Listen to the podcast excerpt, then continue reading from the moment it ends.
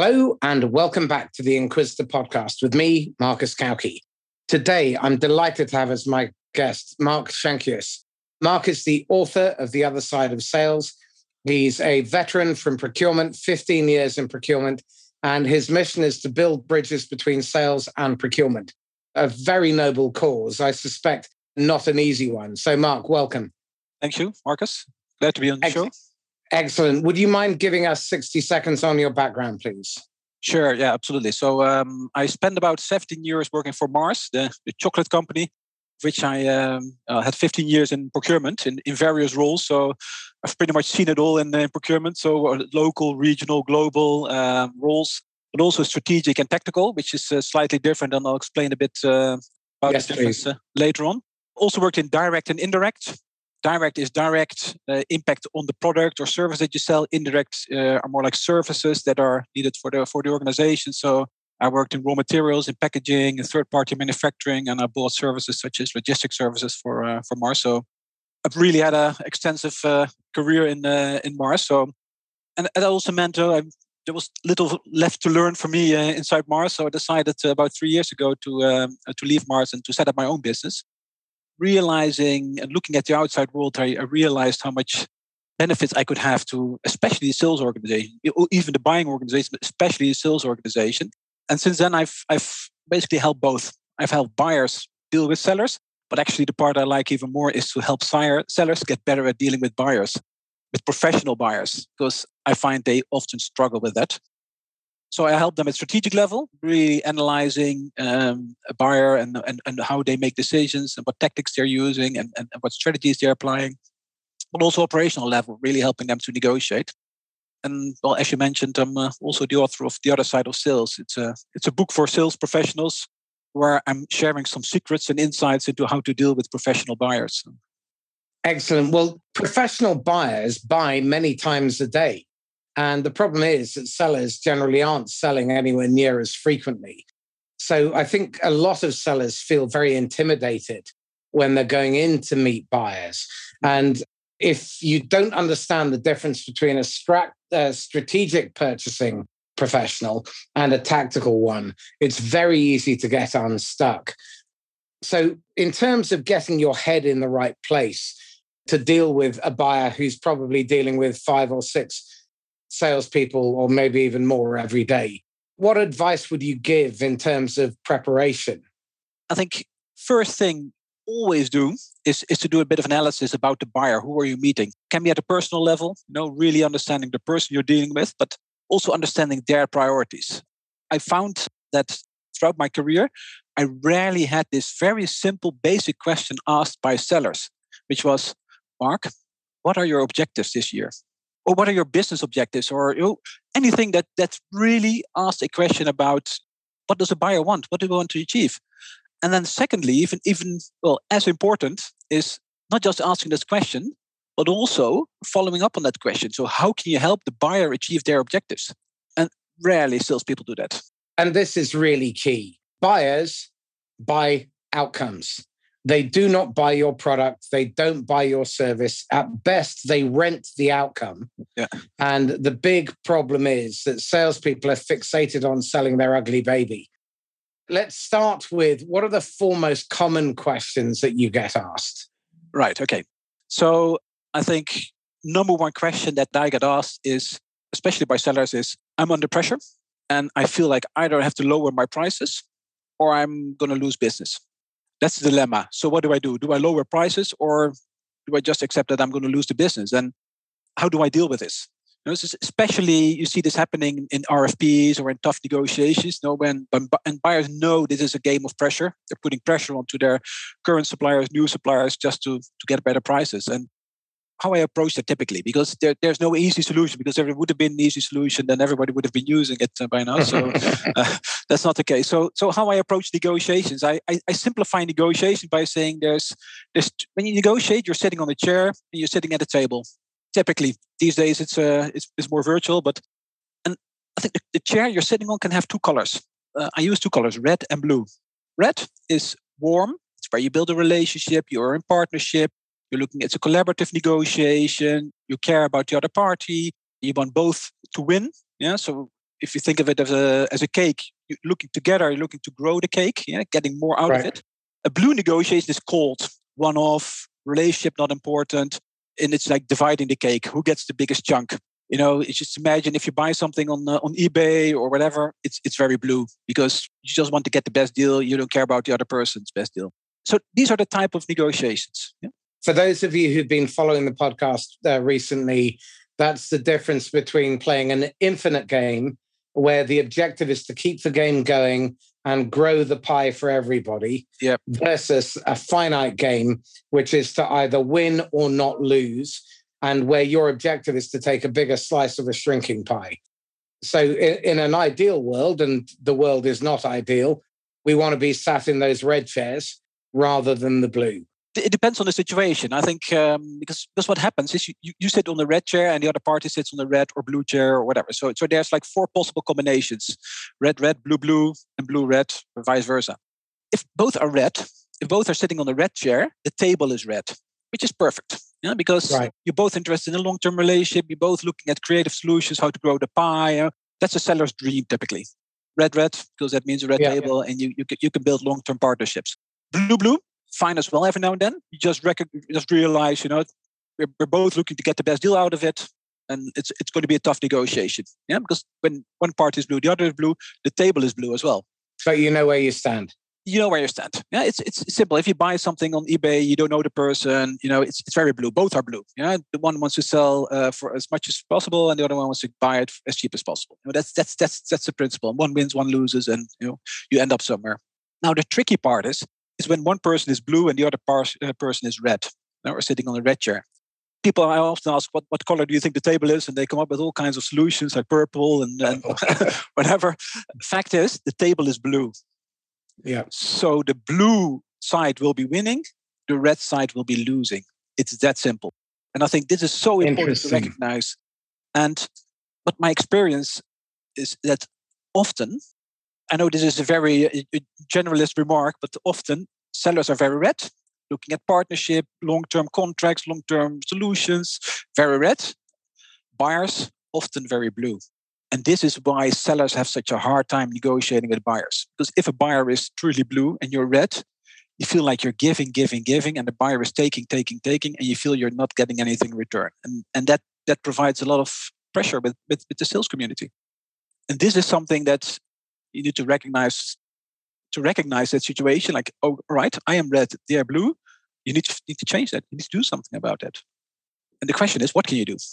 Okay. Yeah what can you do? So so actually there's only two solutions. To simplify it even again either you become blue because you're negotiating at the blue table so you might as well become blue but you know what's going to happen in terms of the relationship. Yeah it's going to be a bit of a haggle a bit of a fight. Often salespeople don't want that. It's a solution the other solution is you want to get the other party to sit on the red chair.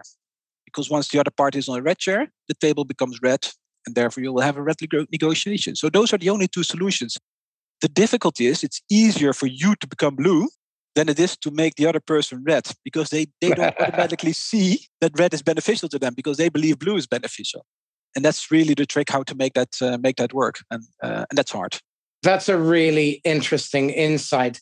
I know that you've got a, a uh, matrix to explain this as well. Can you explain the concept of uh, financial impact, uh, impact and sure. supply risk? So, if people ask me, can you summarize buying into one tool? If I think about all the tools we have in buying, all the, the, the things we use, and I have to choose just one, it would be Kraljic Matrix. Matrix. Yes, developed by Peter Kraljic. Uh, he was a consultant long time ago, like in 1983, and it's still one of the most intensively used tools in buying. So if you ever want to understand the buyer, just Google this tool or check it out because this is this is so fundamentally important. I'll explain the model. So it's actually a, a two by two grid, yeah, with four boxes. And actually, on the one one axis, you have the financial impact.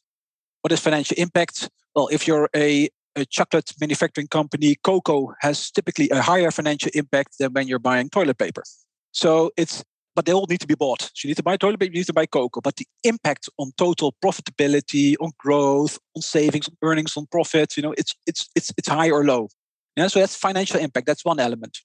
The other element of the matrix is supply risk. Uh, supply risk can be either low or high. if I really make it a, a very simplified version of that, I would say if you have one supplier, your supplier risk is high. If you have hundreds of suppliers, your supplier risk is low. So, for example, uh, transport, transportation is typically a low supply risk because you know, there's thousands of transport companies out there who can who can make it work. But if you're sourcing like a patented raw material ingredient that only one company can make, your supply risk is high. And then you end up with four dimensions, and I'll explain all of them. So if you have low, low, so a low financial impact and a low supply risk, Uh, the example of toilet paper is perfect because there's hundreds of suppliers of toilet paper and it doesn't have a lot of financial impact. The buying strategy is called routine. Routine means you are simplifying your purchasing approach. You don't want to spend time and energy on it, which means long-term contracts, consolidating into one supplier. You know, you don't buying catalogs is what sometimes we use like catalog just buy from this catalog and be done with it you, you don't want to spend time on that because it's a commodity it's a commodity it's, it's extremely commoditized product yeah so you don't want to do that typically. The second area and that's the one that buyers love the most is a low supply risk and a high financial impact. Because they have hundreds of suppliers to choose from but they can make an impact so they can show off internally how great they are as buyers because they, they can make a lot of money yeah? because it's, it's a category that is that is quite uh, valuable to uh, to the organization. And it's leverage you know so it's called leverage. So in a leverage market buyers run tenders auctions you know to get the most out of it yeah, out of their uh, their respective categories that's yes. buyers love being there the third area is called bottleneck and bottleneck is where you have a low financial impact and a high supply risk. And typically, these are the products or service or materials where you just have one supplier, but you don't care too much about it because they don't have a lot of financial impact. And this is an important area for uh, if you're a salesperson. If you're buy, if you're what you are selling is in a buyer's bottleneck category, you have significantly more power than a buyer will tell you they have. Because if I just make a simple example, if you want to sell cars, and the rear view mirror, which is just a small part of your car, is missing, you can't finish the car. You can't sell the car because it's a critical element of a car. And if you only have one supplier of rear view mirror, mirrors, that's a bottleneck item. The impact is not high, but still you can shut down factories. You can stop an entire production line as a result of it. So bottleneck items are a nuisance to buyers. I have a story around this. My friend Alan Sang is a negotiation trainer and um, he goes in and works with clients. And one was an engineering company, and they took on the production of a particular component of um, a very important piece of uh, drilling equipment for the oil and gas market. And the problem was the design isn't great, and they were having all sorts of problems.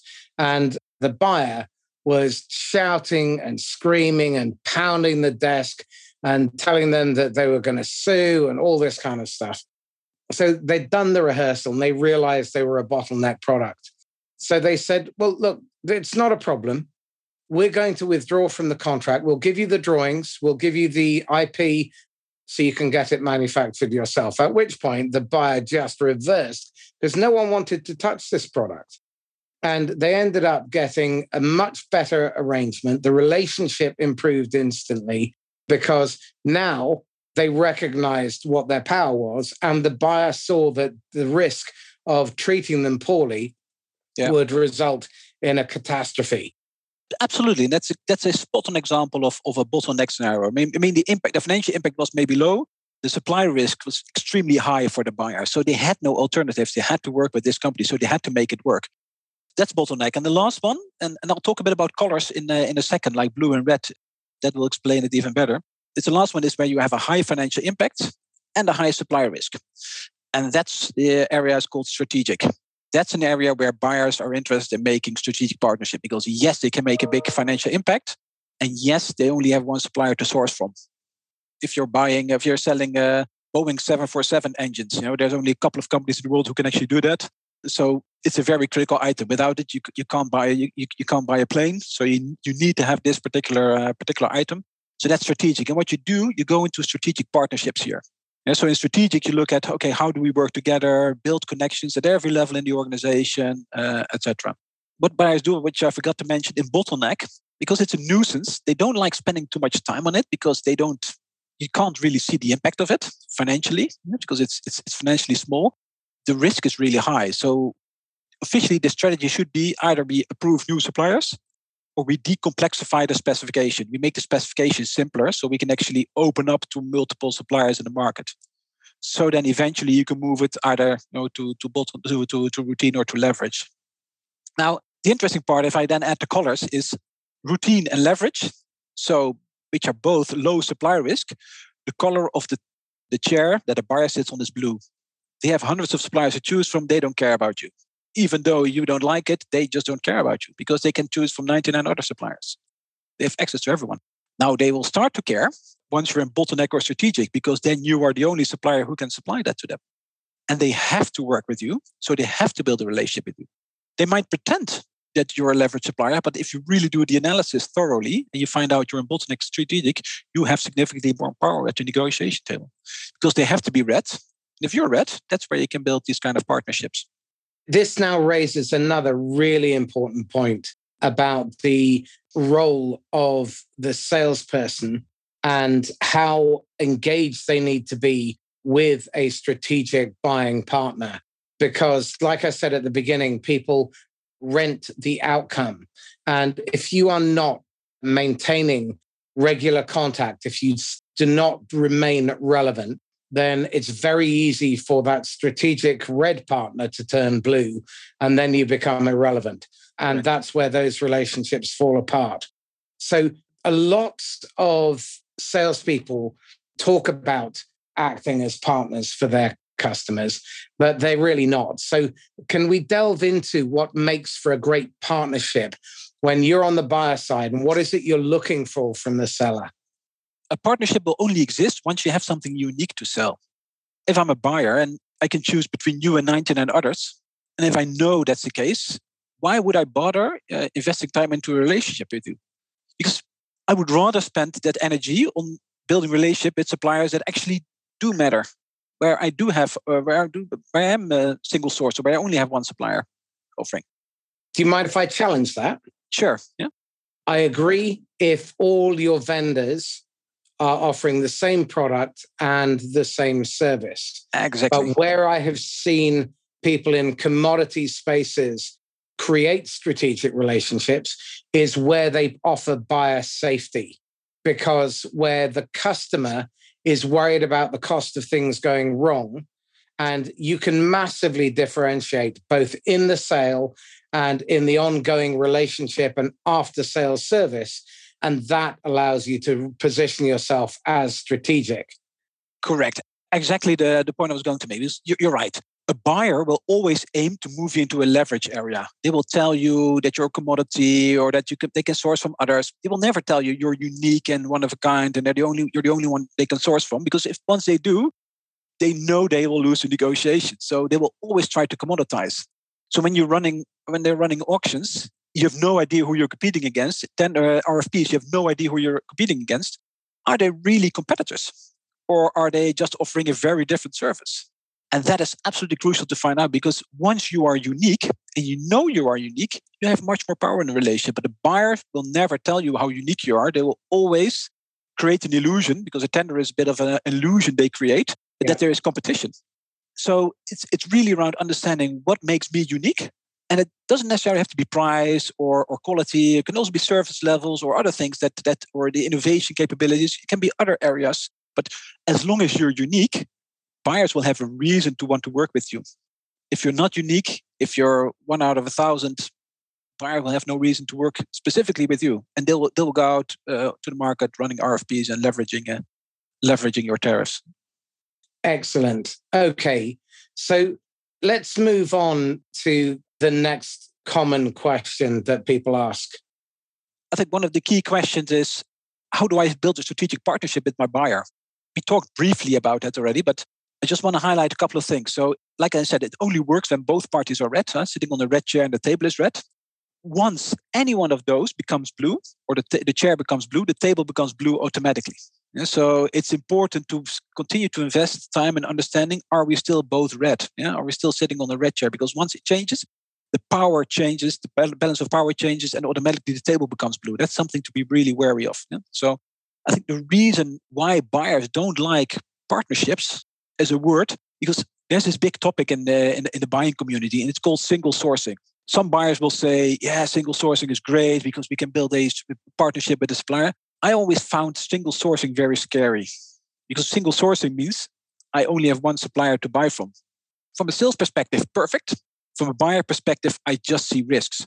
And I don't even mean you know intentional risk, but if I'm single sourced, if I have one supplier I can source from, we could have a financial or a commercial dispute that could happen. But you could also have a strike in your factory, something completely out of your control. That means I'm going to have to shut down my factory because I am not delivering your products anymore because you can't deliver it. So it is looking at it from multiple aspects. It's financial, but it's also service and quality.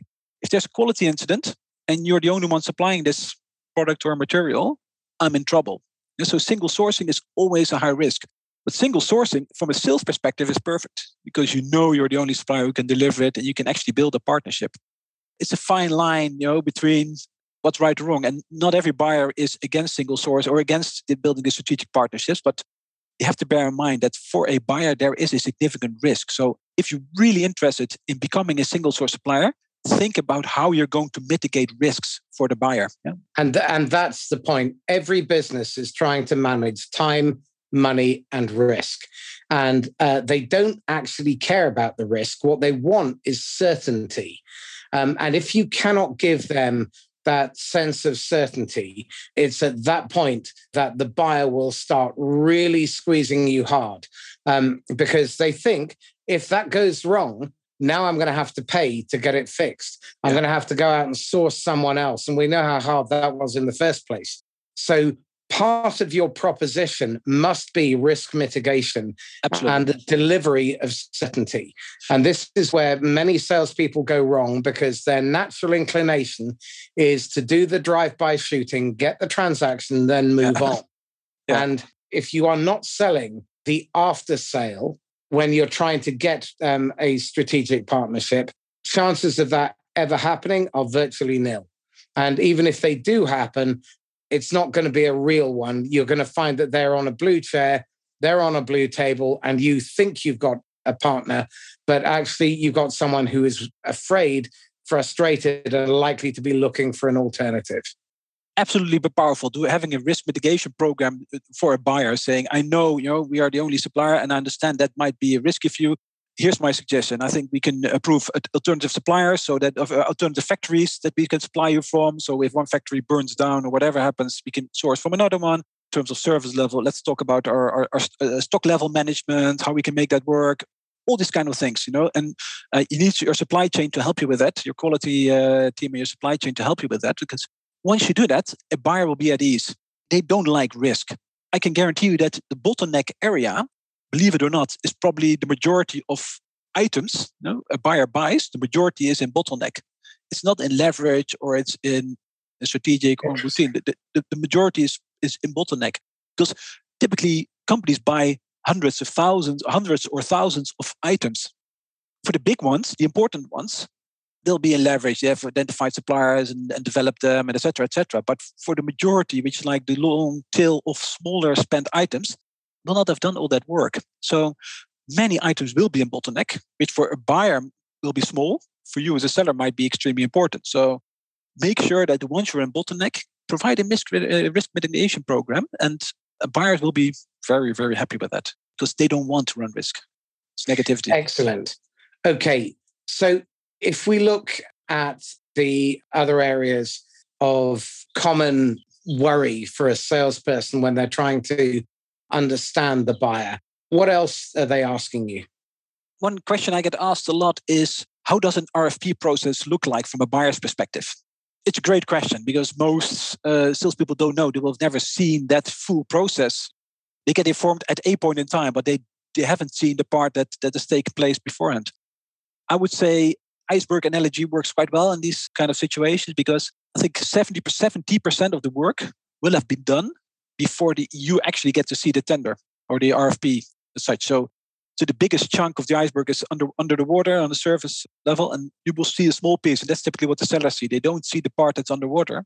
It's quite a list of things that happen before actually a buyer decides to run an auction or an RFP or tender or whatever you call it. So you want me to run that through? It's quite a it's quite yes, a please. Absolutely. It's, it's, it's, it's, it's, good to understand. So I'll, um, I'll, I'll, I'll talk you through uh, some of these uh, important items and then I'll explain quickly what they are. So what buyers first do is a market assessment.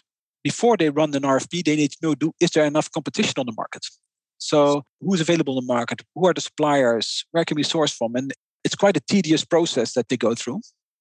Then they decide on the procurement approach. So based on the market, what is the best approach? Should we run an auction? Should we run an RFP? Should we just negotiate with our current supplier? So they decide what is the best approach in this particular market. Then they set up a project team. Yeah, so they create a project team uh, where basically they are. Uh, so normally the buyer will be there typically some internal stakeholders will be there, some important stakeholders. So when you're buying logistics, you'll have the logistics manager there, uh, maybe a quality manager. So you'll have some some internal stakeholders who are taking part in that uh, in the process. Uh, so you create a project team, and then together you agree on the scope. So what are the timings? What are we going to focus on? What are we going to include? What are we going to exclude? All of that. So you go through the scope. Then you talk about objectives. So what are we trying to achieve? on savings? Is it around improving service levels? Is it around you know security that we need multiple suppliers per uh, whatever. So, so it's really around creating those objectives together as a team. And then with that, you, you go to your senior management saying, right, this is our plan, this is what we do. Can you sign this project off, yes or no? Because in the end, once you've completed the deal, you want them to sign off the final results as well. So you need to get them involved at an early stage. Then what I typically do is, is not every buyer will do that, but it's stakeholder mapping. So who are all the stakeholders that are going to be impacted by our decision? it's bigger than the project team. The project team are, of course, key stakeholders, but some people have to live with the results of the RFP that we're running. So we map the uh, the stakeholders and we inform them. Yeah. So and, and decide how do we inform them, how frequently, right. all of that. Yeah. And then we, we do a tender time plan creation. So we talk about what are the timings, when do we start, creating specification, da da da. So really going through and you start with the end in mind, saying, okay, we want to go live on August 1st, and then work your way backwards towards when do we need to start. Yeah. So that's what you do. And then in the meantime, we create specification, quality, technical specification, commercial specification, operational specification, all this, all the specifications you create with that project team. So everybody has a role to play. Because I find this is typically uh, undervalued by buyers. They don't create a great specification. It takes time. It takes a lot of time to create a good specification. Once you do it, you can use it and, and renew every year. But that's that's absolutely critical because if I if I tell you, yeah, I need you to transport from A to B, is it dangerous goods? Is it temperature controlled? Uh, is there an extra stop? What kind of do you want it intermodal? If you don't create a great specification, you cannot create a, a perfect offer. So I think specification is is absolutely critical. Having that in place. Then also we do spend calculations. So we look at okay, so what are we currently spending? Where do we see opportunities? So you look at you know you're starting the pre-analysis already, saying okay, if we get bids in, you know this is where we compare it to to last year to calculate your savings or your, your results in the end. Then you go ahead, intermodal. then you go ahead on agreeing on selection criteria. So is it just about price or how important the service or the cost of change? You know, you, you agree on what are the selection criteria for uh, for that process. In the meantime, you create contracts. Yes, to set up a, a, a contract to make sure that's signed off. You select your tender tool. You go and do an Excel file or use other tools such as Coupa or whatever. So there's there's plenty of tools out there. Then you go into your long list supplier creation and you drill it down. You start with like all suppliers possible, and then you have some lookout criteria. And you go in the end, you go through your your, your short list suppliers that you actually invite to the RFP. Then you can even set up an RFI to request for information where you're asking, you know, are we dealing with the right suppliers? Can you handle our capacity, our volumes? Can you handle the service level, uh, et cetera, et cetera? And then you talk about a communication plan. That's everything that happens before the tender actually and to the desk. Okay, so I think a lot of salespeople don't really realize the amount of effort, work, resource that goes into these tenders. And there are a couple of things that I want to highlight. The first thing is, as a seller, it's important that you ask the question where are you in your decision making process? Are you defining the requirement? Uh, sorry, are you gathering information? Are you defining the requirement and the specification, or are you at the point where you are ready to select a partner? Because if they're gathering information, they're at market assessment. And in the buying, the true customer journey follows this syntax. People make space when they think they have a problem or they need to purchase something. Then they look passively. Then they start to look actively. And that's where we get into this market assessment, gathering information stage. Then they move from there into making trade offs. And they've now gone through this process and they've invested a hell of a lot of time, effort, money, resource. They've been speaking internally. They've got a bunch of key stakeholders. They've got the project team. They've been defining the scope. And now what they're doing is they're defining the specification and they're trying to work out what they're going to remove for the final tender. So now that what they can do is they can define the specification.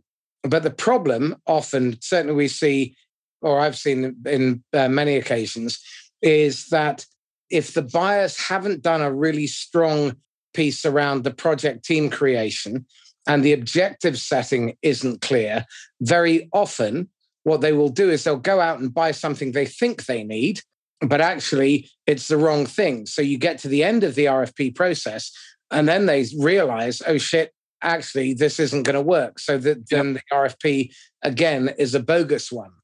So if you have a strategic relationship with your buyers, then you can help them to define that specification and write the tender document. So I'd just like to explore that. Sure. Yeah, yeah, yeah. Perfect. Because that is nirvana for salespeople.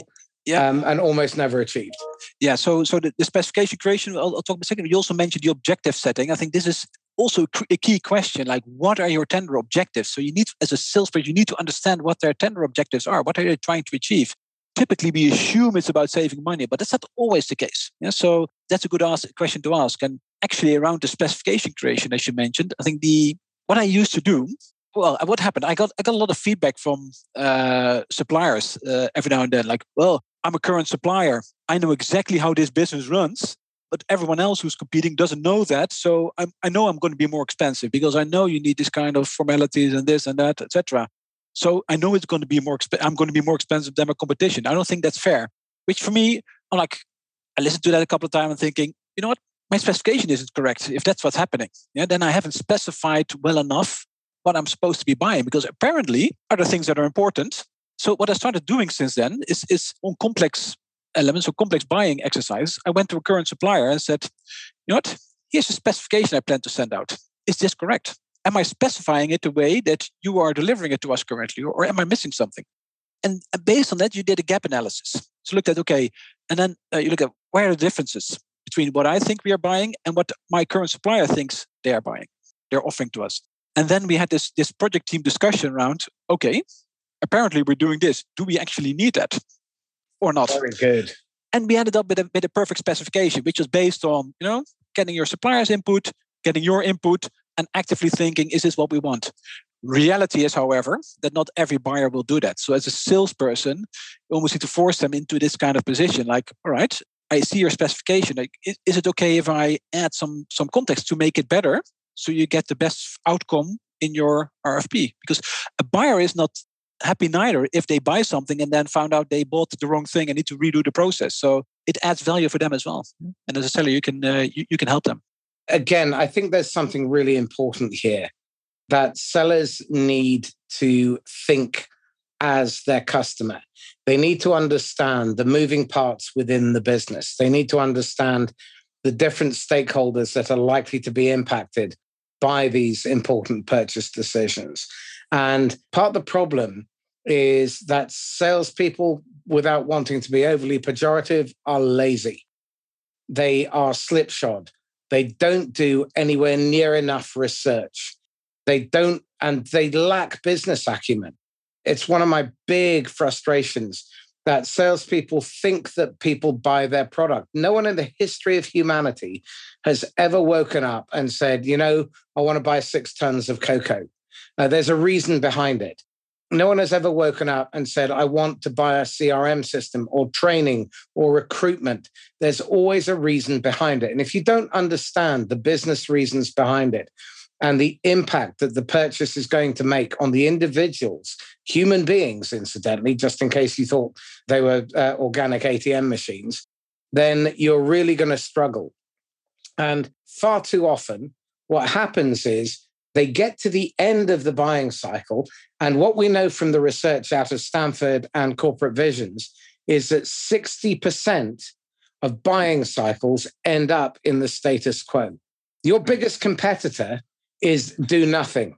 Now, how, how can you make sure as a vendor that you're not going to end up in the status quo?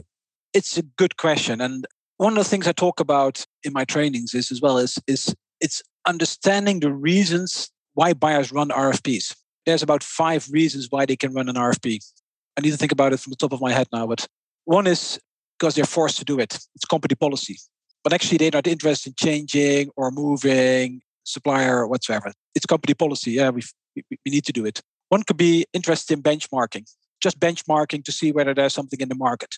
I think the third one is actually the, the real RFP. It's where actually we're running an RFP because we want to see what opportunities there are in the market and we're, we will change if there is a better opportunity for us. And then there's a there's a fifth one. It's even a uh, fourth one. It's even a forced change. We have to move because we are so unhappy with our current supplier. I missed one now, but I can't recall. But anyway, in terms of the, the sequence of those four, it's the likelihood to change, which is absolutely critical, is going up with everyone. The first one is lowest likelihood to change. The last one is the highest likelihood to change. And as a salesperson, it's, good to understand what is the RFP reason. What's the reason why this particular buyer is running an RFP? Because often you think you're running an RFP, you think it's it's it's, it's the third one where you know we're actively looking for change. It, it turns out to be a benchmark, and then you end up in this kind of status quo area where nothing happens because they're happy with the current supplier and they're just using that outcome to, to, to negotiate a better deal with their current supplier. And then you don't hear from them and nothing actually happens. So it's critical for a salesperson to understand what kind of RFP is this buyer running. It's asking questions. The problem is buyers won't actually tell you what their reasons are because if, if they tell you no, it's just a benchmark, then they know Uh, sellers will lose interest in actually providing quotations, thinking, well, I can't win any business anyway, so why bother giving them any feedback? So they will always tell you we're running an RFP, where in reality it could be one of the other reasons. Yeah, so that's crucial to understand. I'd like to explore some themes that have come to mind as a result of what we just talked about. The first one is that if you understand the business and you understand the different moving parts, not with every product. Certainly, if you're in the strategic end or you're offering something that's category creating, there is potential to sell it on the basis that if you buy from us, you can stop spending money here, here, and here, and you can replace a whole load of things, which frees up time, money, and resource. It eliminates risk. And that budget can now be redeployed somewhere else in the business what salespeople need to do is they need to really think what, what are we going to be able to replace? Is it just a like for like exchange? Or if we put in a password free solution, can we eliminate password management software? Can we eliminate VPNs? Can we eliminate single uh, sign on and multi factor authentication? Can we um, move people into the cloud? Can we move them onto mobile devices and uh, make them more efficient? And so don't think of your product as the thing that they are buying. There is so much more often behind what you're selling if you actually apply some intellect to it. Now, the second part of that is that if you can create opportunity within the business, then you can make the purchasing people the hero. And I think one of the problems is that there has been this historical adversarial relationship between sales and buying. And actually, if there is a way that you can make purchasing the hero yeah. in the business, they are far more inclined to buy from you. That's the fundamental question. Is like we started that off in the, in the podcast. Is what are buyers' objectives and help them achieve that those objectives. Once you know how to do that, and it doesn't mean you have to sacrifice all your profits and all your whatever, but it's around understanding what they want giving the buyer what they want under your conditions. That is the most fundamental rule in dealing with buyers. First, understanding what they want, giving them what they want, but under your conditions, because you are need to be assertive enough to ask for something in return for that. So, because otherwise you will just be losing out. No, you give them what they want, but you get something in return that's of value to you. And that, again, that's a really important uh, point. If you're going to give something, make sure you get something of equal or greater value back in return, or at worst, get an IOU. And make sure that they understand I'm doing you a favor. And next time there's a deal, then you need to give me a little bit more fat in the deal, or you need to give me something of value. I need referrals. I need a longer term contract. I want um, these kind of service levels. I want engagement. You know, one of the things that every seller who's worth their salt is able to negotiate is regular contact.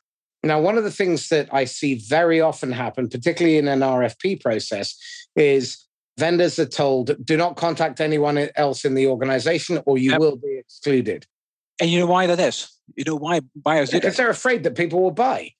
Exactly. So if you look at the entire organization and you put a color on every different department in an organization, everyone will be red. You know, your customer service team, your logistics team, your quality team, red, red, red, because they need to build relationship, create something better.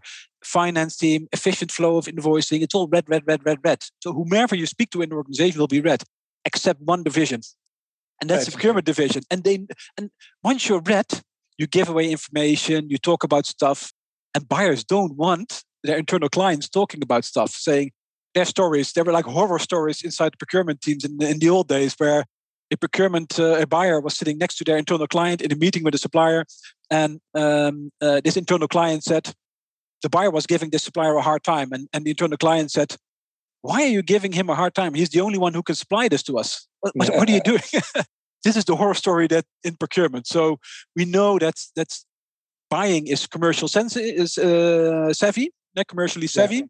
The rest of the organization is not. It provides a bit of an opportunity for for for for salespeople as well, actually, to build and, relationships outside the buying community. And this is why, as salespeople, you need to start months or even years before you expect to transact and you need to multi-thread those conversations. Absolutely. So you are having conversations with the C-suite, with the executive level, with yeah. the operational management level, with the users, with the people who are impacted. And if you are smart, you will do that before you approach the business. You do your fact finding, you do your research, you build relationships on LinkedIn, you meet people at conferences and events, you provide these people with relevant, timely, valuable insight and information. Absolutely. So by the time you get to have the conversation with procurement, it's pretty much um, that the pressure that they are under to make the purchase from you is significant. And if they, like uh, Mark just said, you will have all of these champions who will turn around to procurement and say, What the hell are you doing?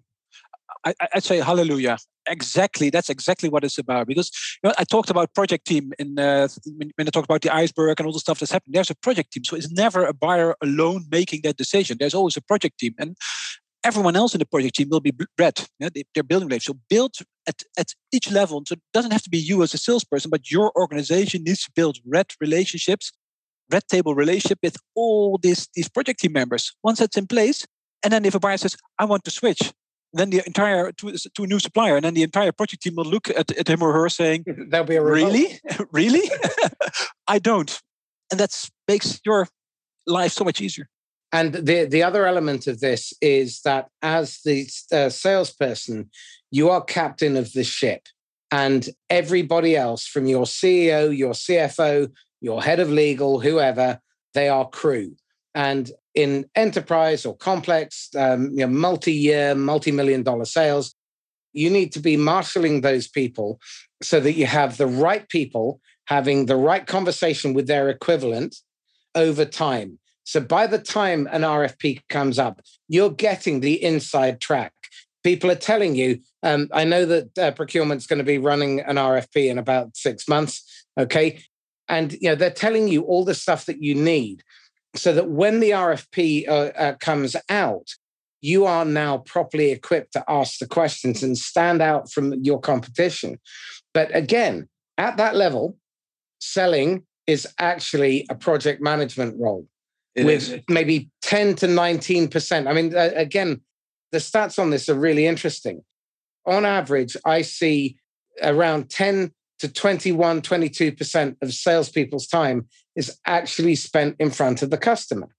the majority of time is actually done in uh, in the background, doing your research, relationship building, uh, research, all that kind of stuff. But most salespeople are just busy banging the phones trying to get meetings. Absolutely. They're not strategic. They don't think like a general. They no. think like a private.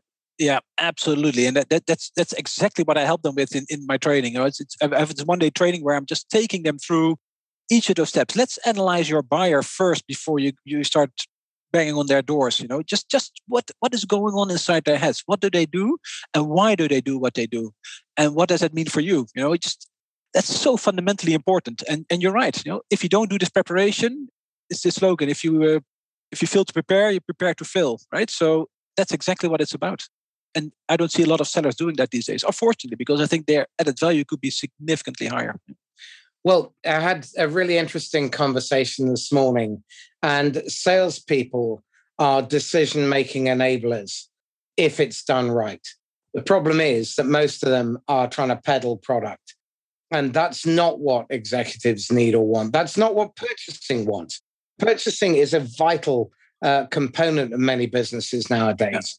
Yeah. And treating them as if they're just the enemy is a monumental mistake. Sorry, go on. Yeah. No, no, I, I just want to build on that because if I think back to when I started in procurement, procurement was very new as an organization. So procurement has, hasn't been around for much longer than 20 years or so, which, which is actually quite short beforehand it was like the logistics manager or the finance manager or just, just somebody in the organization doing procurement like oh it meant more like i'm ordering material from somebody that i know. That that, that was the procurement yeah. process beforehand. So procurement has only started to become a professional function like started like 20 years ago which is quite short because compared to sales much much older. And in the old days, you know, salespeople just had a great story, you know, a bit of an extrovert uh, personality, and they got away with anything. They could sell anything. They could sell snow to Eskimos. You know, it's like really, really slick people. But the times have changed because people don't realize that an average organization, and it's not just a manufacturing organization, but even in service industry, about 50 to 70% of a company's turnover is procured. Massive. And CEOs are starting to see that. Nobody actually noticed that beforehand. And it's, it's a bit weird, but nobody noticed what big chunk of money is procured by, uh, by an organization. And then people realize so if I save 1%, it goes straight to my bottom line. Yes, it does. It's a direct saving. It just means your profit increases. Oh, well, then I think we need to professionalize. And that's what's been happening in the last 20 years. And I, I find that procurement has evolved rapidly in 20 years. Whereas sales hasn't. sales hasn't. They still believe the old school way of working is, a, is you can apply that today. And it, that's just not the case. And that's why I see so many salespeople struggling with their buyers I'm not saying all buyers, because there's some buyers who are still operational or you know they're quite in this old kind of procurement role where you're just ordering materials. That's fine. You know, don't touch it. It's it's working. But once buyers become even tactical or strategic, that's where you run into problems because you'll be tendered every year. And if you don't have the answer to that, you'll just be giving them money every single year. When sellers have an issue with a buyer, it's because buying has professionalized more than, than sales has over the last 20 years and this is really interesting. I have a book um, next to me called Personal Selling by Wesley Allen Stanger, and it was written in 1920. Okay. And he makes the point then that sales needs to change and evolve at least every 10 years because what worked back then doesn't work now. And the problem is that people have forgotten that. They're fixated on technique. They're fixated on having this framework and they apply it because that's what they learned first. And buyers are evolving. And it's yeah. what the people have forgotten is the context in which buyers operate uh, changed with the advent of the internet. They now have Absolutely. the sum total of human knowledge at their fingertips. They have the closest thing to economy, uh, what economists used to talk about being the perfect market, where buyers have visibility of all of your competitors all of their pricing, all of their products, and they can do the compare and contrast. So, you know, the 57% of the decision that has already been made, it may already have happened, even if it was misinformed. I fundamentally believe that price is neither a good way to buy or sell. It's not about the price. The customer is looking for the outcome. If you're in the commodity space, then perhaps they're going to uh, just sell on price. Yeah. But you can still move yourself into the bottleneck by focusing on the after service if there is any risk at all. Yeah, yeah. And yeah. just one other thing as well understand that buying is just the other side of the coin of selling. The problem is, it's just selling from the other side of the table. They've got to set, and because um, there, there's a lovely maxim that David Sandler came up with, which is that in every sale, sales conversation, a sale always happens. Either they buy from you or you buy from them. And if you're buying the buyer's story, uh, then shame on you. It's funny what you what you mentioned there because I, I call my book the other side of sales because yeah. you know sales is perceived as like there's one side of sales just sending information or going at it. No, there's another side of sales which is thinking from a buyer's perspective, and that's exactly what I uh, I, I try to teach. The other thing you mentioned around you know the internet and you're spot on. It's all about globalization. Buyers have access to suppliers in all, all, all, over the world. You know, it's not local anymore; it's global. And transparency. That's the other thing. So it's globalization, transparency. We know exactly what prices. You know, I just have to send one email, and, and I know pricing of uh, whatever I need to buy in Brazil, America, China, Thailand, or, or Russia. You know, it's that simple. Whereas you know, in the old days, you know, you, had to use phone and fax to to find out, and you know, it, it, was a struggle. It's not anymore. You know, so we know exactly who your competitors are, and we know exactly where they are. So if you don't step up your game, you will lose. And it will be a pricing game and you'll lose. The third one you mentioned, it's not about price. You're right. At, at, you know, at, at Mars, we talked about value for money, which I thought was a really nice one because it's sometimes value for money means the same value for less money, but sometimes value for money means for the same money, more value. It has two, two dynamics to it. And, and, and you're right. You need to think about which one you want to apply to add more value for the same money, making buyers happy, or I want to build on that as well, because very often organizations and individuals do not understand the hidden cost. So let's take recruitment, for example. A wrong hire in an enterprise sales role will cost the company on average 35 to 125 times salary. Now, why on God's earth would you want to go to the lowest bid provider in order to find a resource that is so critical. This is a resource who could affect you for the next 10 years after you fire them because the buyers in those prospect organizations will not touch your company because of the shitty experience they've had with that particular salesperson. There's the lifetime value of that customer, all the referrals, the cross sells, the upsells, the repeat business the expansion sales, the opportunities to sell into their supply chain, their joint venture partnerships, their alliances to sell into their alumni, to sell into their family group of companies, sister companies, parent companies, subsidiaries, to sell into their customer's customer. Now, that's just one customer that you could blow all of that by having the wrong salesperson. So think about the real value of what you are offering and learn to have a little bit of self respect. If you act like a commodity provider, you will get treated like one. And what Mark has taught us today is breathtakingly important. Um, I urge all of you to listen to this, take notes, then go and ask yourself those questions in the ugly mirror what do I not understand about the process? Why is it when I'm spending my time prospecting, I'm leading with tedious shit about my company and talking about my product? When in fact, what I should be doing is maybe listening to the analyst calls and finding out the pressure that the chief executive and the CFO are under and how they stumble when they're asked a particular question. What research can I do about the competitive landscape in which my prospect or customer occupies. How can I help them gain a strategic advantage over their competition? How can I help them maybe develop new products and move into new marketplaces? This is the kind of stuff that modern salespeople mm-hmm. need to be thinking about, not just showing up and throwing up, quote and hope, sell and run. Absolutely. Excellent. Okay. Amen we're coming to the uh, well we've already hit the top of the hour um, but i'm going to take uh, i'm going to exploit the advantage that i do have that you're on talk to me about three questions people should ask but don't we talked about some of them. So one of them would be, you know, ask them what their objectives are.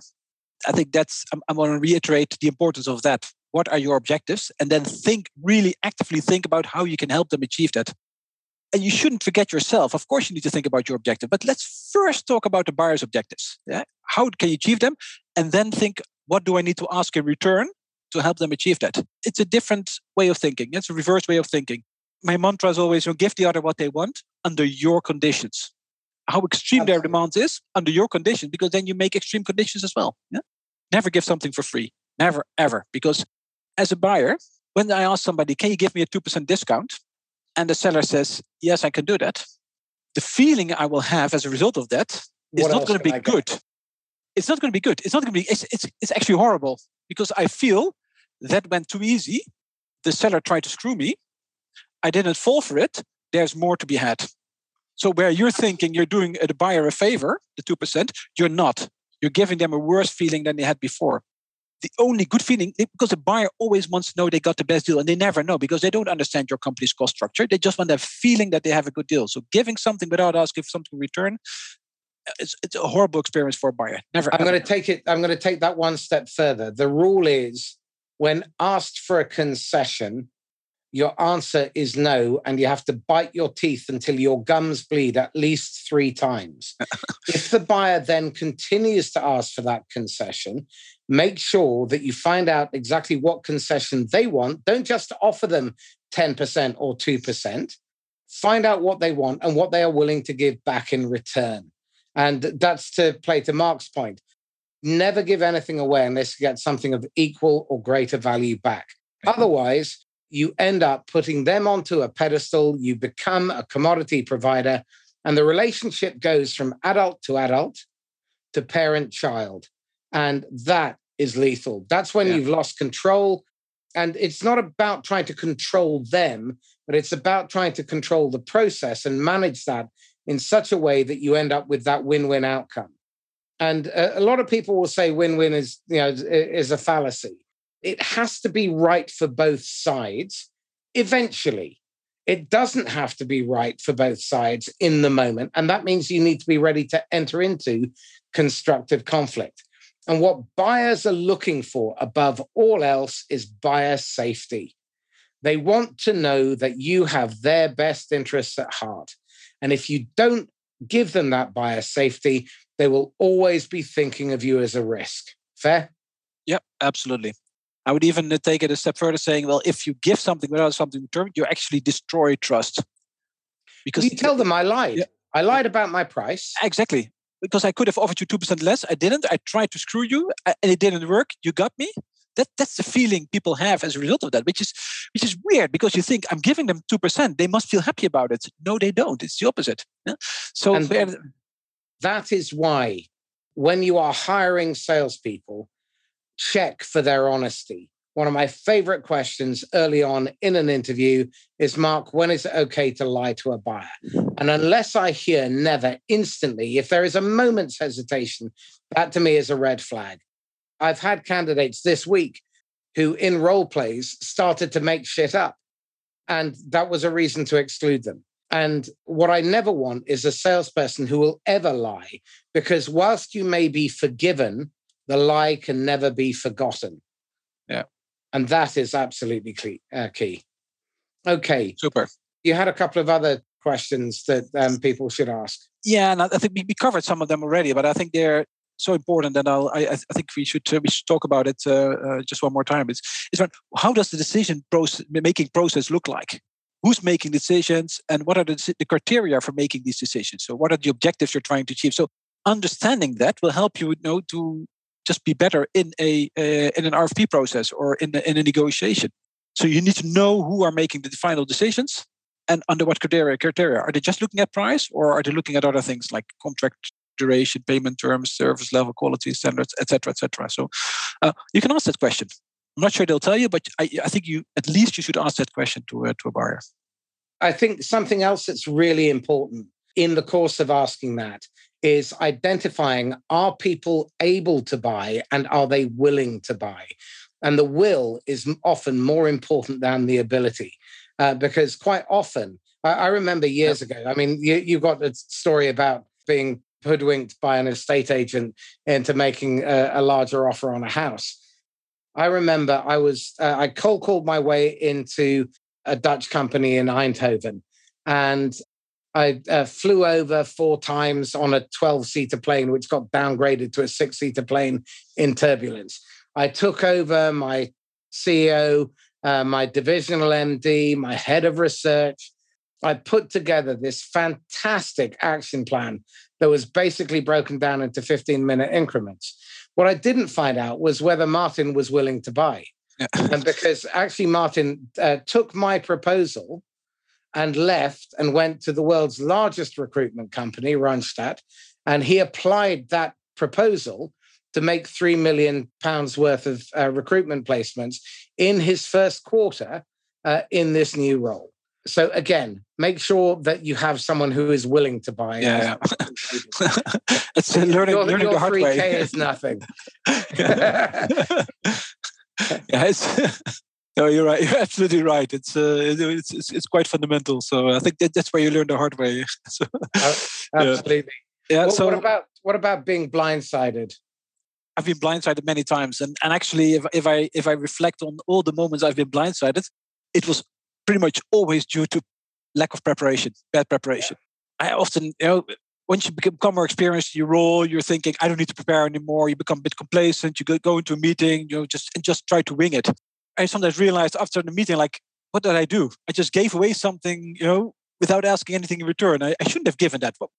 They would have accepted, you know, something else as well. Why did I do that? And just bad, bad preparation. That's it. And you, you mentioned the 3K. I had, uh, it still bothers me. It's, it's like 15, 15 years ago. I, I, was fairly new into procurement, but I was buying a house for me and my wife, and not, nothing business related. But it's so we're buying a house, and then the, the real estate agent, the, the, real estate agent of the selling party, uh, called me and said, "Mark, can you make a, a, better offer?" And I said, "Yeah, I can do three thousand more." Uh, uh. why? Why did I say that? You know, I didn't ask for anything in return. I'm still, I'm, I'm still, upset about it. I still feel stupid about that. but I, you know, even though it's 3K, it, I think it, the lesson was worth about 10 times that that amount. So, you know, it happens once and then you, you, you avoid these kind of things for the rest of your life. So, yeah. So look, you, have got a golden ticket, and you can go back and advise the idiot Mark, age twenty-three. what choice bit of advice would you whisper in his ear that you know he would would have probably have ignored, but would have benefited? Yeah. It's an analogy that uh, that a good uh, a good friend of mine actually told me a couple of years ago. So I only heard it a couple of years ago, and I think there are three types of water sports. It's rowing, it's canoeing, and it's uh, canoeing and, and rafting. And so those are three ways how to get through life. Like uh, with puzzles, like what, what exactly do you mean with that? And he said, well, you have rafters. You know, they just jump on the river and the river just takes them somewhere. You know, they they steer a little bit every now and then just to avoid hitting the side, but actually they just end up at a random place. You know, no plan, just floating yeah. through life, whatever. And then you have the rowers, and the rowers are people, you know, because they look back just row away from that point as quickly as possible. I, I ignore. I don't want to be. I don't want to focus yeah. on that. I don't want to do that.